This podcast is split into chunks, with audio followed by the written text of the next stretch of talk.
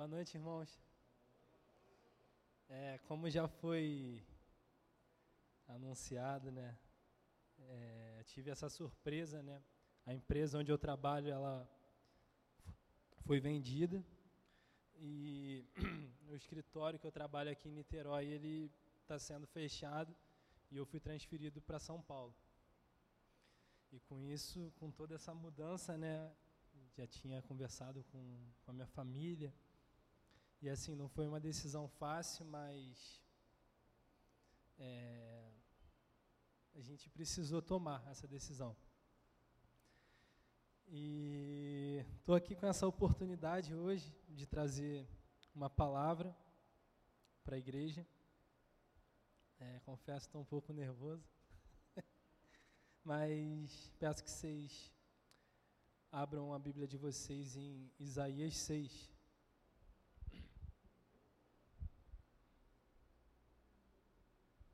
Palavra de Deus diz assim: No ano da morte do rei Uzias, eu vi o Senhor assentado sobre um alto e sublime trono, e as abas das suas vestes enchiam o templo.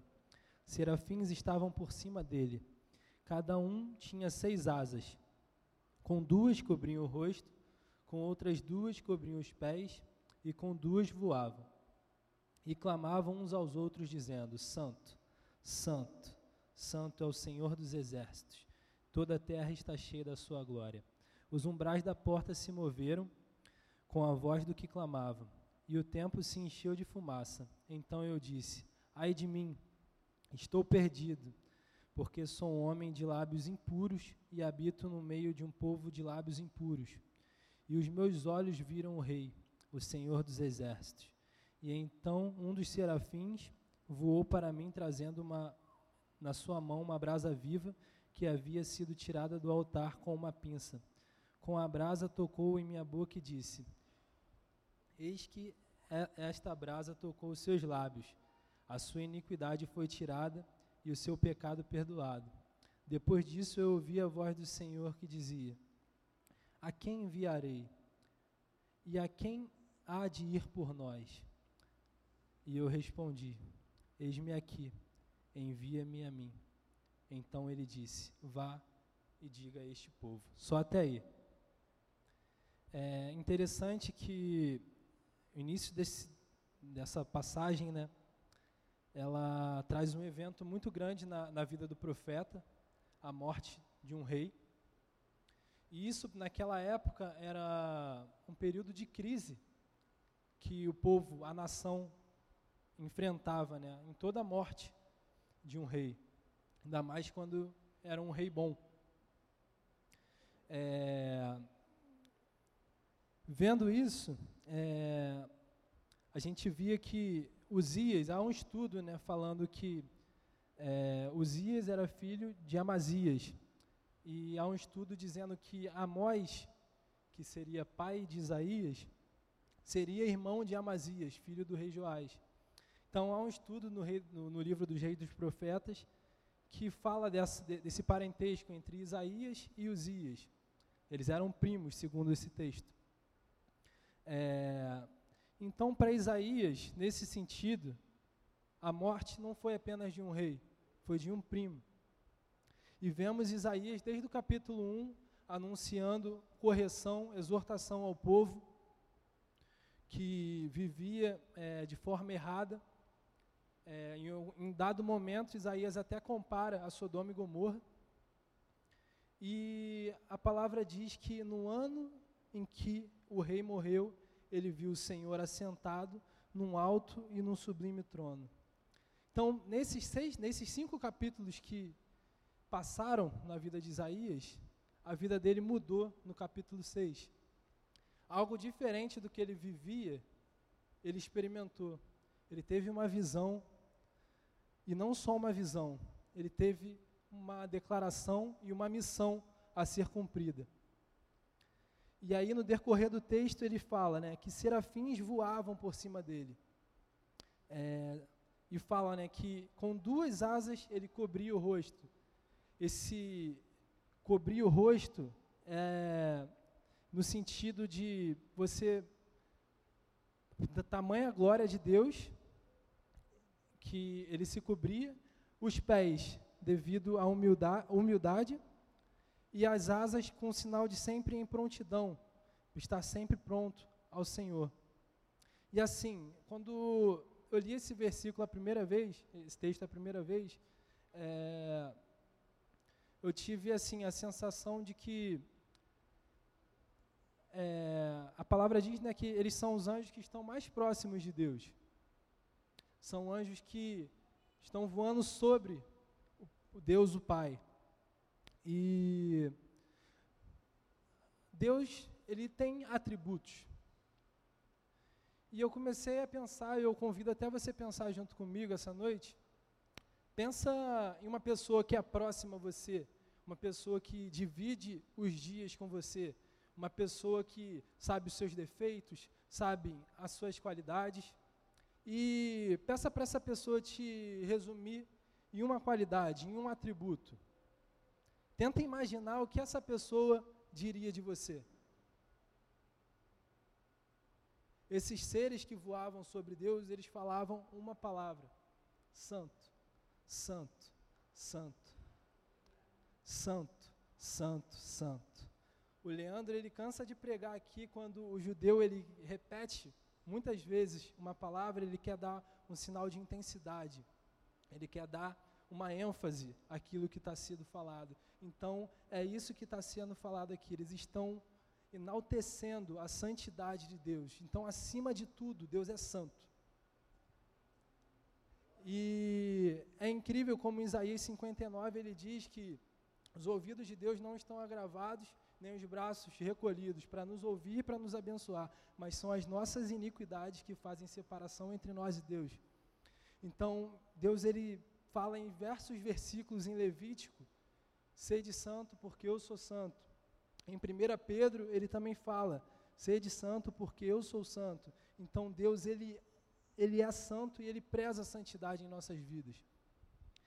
E aí, é, o profeta, né, ele continua, ele vê aquilo tudo acontecendo, é, ele tem uma visão.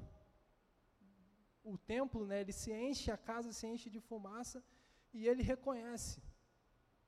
Porque quando nós estamos com uma roupa suja, muitas das vezes nós não ligamos. Mas quando a gente vê que tem uma pessoa com a roupa muito mais limpa que a nossa, a gente, caraca, cara, não tô, tô sujo. Uma vez até eu voltando do trabalho, a gente foi para o aniversário da Luísa. E eu cheguei na casa da Carol, todo mundo arrumadinho. E eu voltando do trabalho, eu falei, caraca, todo mundo arrumadinho, pô, vou tomar um banho e vou trocar de roupa. Por quê? Porque nós vemos e nós sentimos a necessidade de, de, de melhorar. E Isaías, sendo profeta do capítulo 1 ao 5, profetizando, exortando ao povo, é, ele fala: ai de mim, pois estou perdido.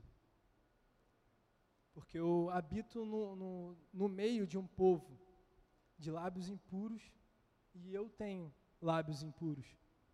Então, primeira coisa que nós temos que fazer é reconhecer aonde erramos, do que nós somos feitos.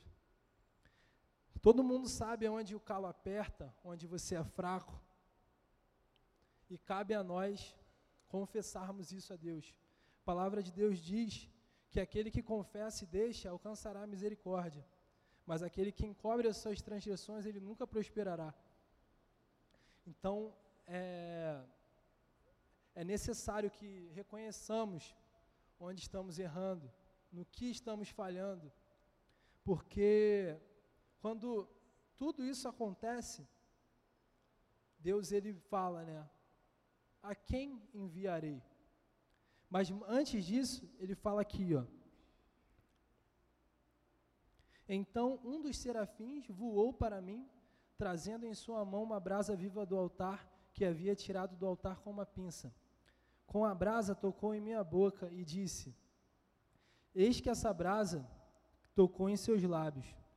A sua iniquidade foi tirada e o teu pecado perdoado. Depois disso eu ouvi a voz do Senhor: A quem enviarei? Você quer ser enviado por Deus para uma missão? Você quer viver coisas grandes com o Senhor? Reconheça no que você está errando. Busque a purificação para que você possa fazer coisas grandes. Em Josué ele diz: santificai-vos, porque amanhã Deus fará maravilha no nosso meio. Então a, a santidade ela é algo é, primordial na vida do cristão. É, o pastor cansa de falar aqui, né, que Deus, ele vai reprovar todas as práticas erradas que qualquer pessoa vai fazer, mas ele continua te amando. E isso não é diferente na vida de nenhum de nós. E assim, trazendo um pouco para a minha vida, é a primeira vez que eu tive contato com, com essa mensagem, né, eu, eu tinha acabado de perder meu tio Enio. Minha mãe está aí, ela sabe. E no dia seguinte, nas semanas seguintes, eu fui a uma igreja, uma igreja de uns amigos, e a palavra que foi dada foi essa.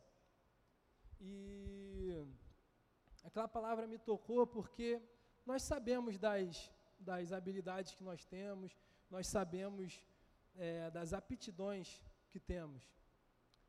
E assim, da mesma forma que Isaías foi confrontado, eu fui confrontado naquela noite porque eu estava vivendo uma vida distante de Deus, eu estava vivendo uma vida em que Deus não se agradava daquilo que eu estava vivendo, mesmo eu frequentando igreja, mesmo eu estando envolvido dentro da, da casa do Senhor, mas Deus tinha algo mais para a minha vida. E assim, aquele, aquele momento ali foi um divisor de águas na minha vida.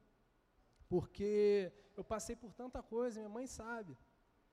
Minha mãe sabe, minha mãe cansei de chegar em casa, minha mãe orando por mim de madrugada. Cansei de, de, de fazer coisa errada, minha mãe sabia que eu estava fazendo coisa errada, mas em momento nenhum ela desistiu de mim. Em nenhum momento eu cheguei em casa e ela passou a mão na minha cabeça, ela sempre me corrigiu. E todas as vezes que eu chegava em casa, eu via ela de madrugada orando por mim, sabendo que eu estava na rua, sabendo que o que eu estava fazendo não agradava a Deus. E ela uma vez falou: Meu filho, Deus tem tanta coisa para fazer na sua vida, você não consegue ver, mas Deus tem algo tremendo para fazer na sua vida. E eu falava: Poxa, mas Deus tem algo tremendo para fazer na vida de todo mundo. E aí eu lembro que num, num culto, Deus usou uma irmã para falar tudo o que estava acontecendo na minha vida. E aí eu Falei, cara, não é possível. E eu acho que eu nem contei isso para minha mãe, mas, mas, acho que a Manela sabe. Teve um, um, um, dia que foi assim, um livramento onde eu fiquei entre a vida e a morte. Fiquei entre a vida e a morte e assim eu falei, cara, minha vida acabou aqui. E sabe, Deus me livrou daquela situação de uma forma que eu não sei explicar. E eu cheguei em casa e encontro minha mãe orando por mim e falo, cara, realmente, Deus tem algo por mim, porque qualquer outra pessoa nessa situação não estaria mais aqui. E logo depois de tudo isso acontecer, eu comecei a, a buscar mais a Deus e, e aí eu fui, fui líder né, de jovens na, na igreja que eu era, fui líder de jovens aqui, mas eu até comentei com a Carol, o que me parte o coração é que eu estou indo embora sabendo que meu dever não foi cumprido aqui. Eu fui embora sabendo que eu poderia ter é, dado mais de mim nesse lugar. Eu estou indo embora sabendo que eu não fui presente da forma que eu deveria ter sido. As pessoas que estão próximas de mim sabem que a mudança de, de um trabalho para o outro. Eu trabalhava a 15 minutos da minha casa e me mudei para um trabalho que eu passei a ter duas horas e meia, três horas de condução. Ah, o fato de eu me mudar para o MEIA, de ter casado e agora a empresa que eu comprei, que foi comprou a empresa que eu trabalho, me transferindo para outro estado, isso tudo mexeu comigo, mexeu com a minha cabeça. O, o ano de 2022 foi um ano é, difícil para mim no sentido de tempo, de trabalho e de, de, de cabeça. mas eu sei que Deus tem, tem preparado pessoas capacitadas para estarem fazendo o trabalho aqui. Eu peço desculpa primeiramente a Deus e ao pastor dessa igreja por, por tudo que aconteceu, mas é, eu louvo a Deus né, por, por essa casa, pela vida de vocês. E, pô, até perdi aqui o. até me perdi aqui na mensagem. Mas o que eu quero dizer, a conclusão né, de toda essa mensagem, é que, independente do que você está passando, é, Deus tem algo para a tua vida. É, nesse momento aqui, Deus utilizou um, um grande momento na vida de Isaías para lhe revelar uma grande experiência. Então, fique atento ao que Deus tem feito, o que Deus tem falado na sua vida, porque Ele pode estar tá usando um grande momento que está acontecendo na tua vida, um evento, algo do tipo, para falar algo contigo, para te trazer uma revelação, para te mostrar o que você deve fazer. Porque o Isaías, dentro de cinco capítulos, ele profetizando, fazendo tudo que Deus lhe dizia para fazer, ele falou que estava perdido.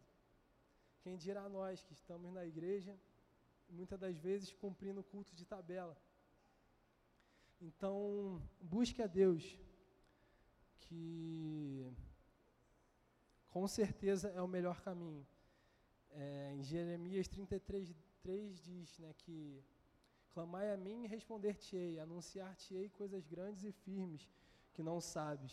Então, se você está perdido, se você não sabe o que você está fazendo aqui nessa casa, aqui nessa, nessa igreja, busque a Deus e Ele falará ao teu coração. Eu estou um pouco nervoso, mas eu encerro minha mensagem aqui. Amém.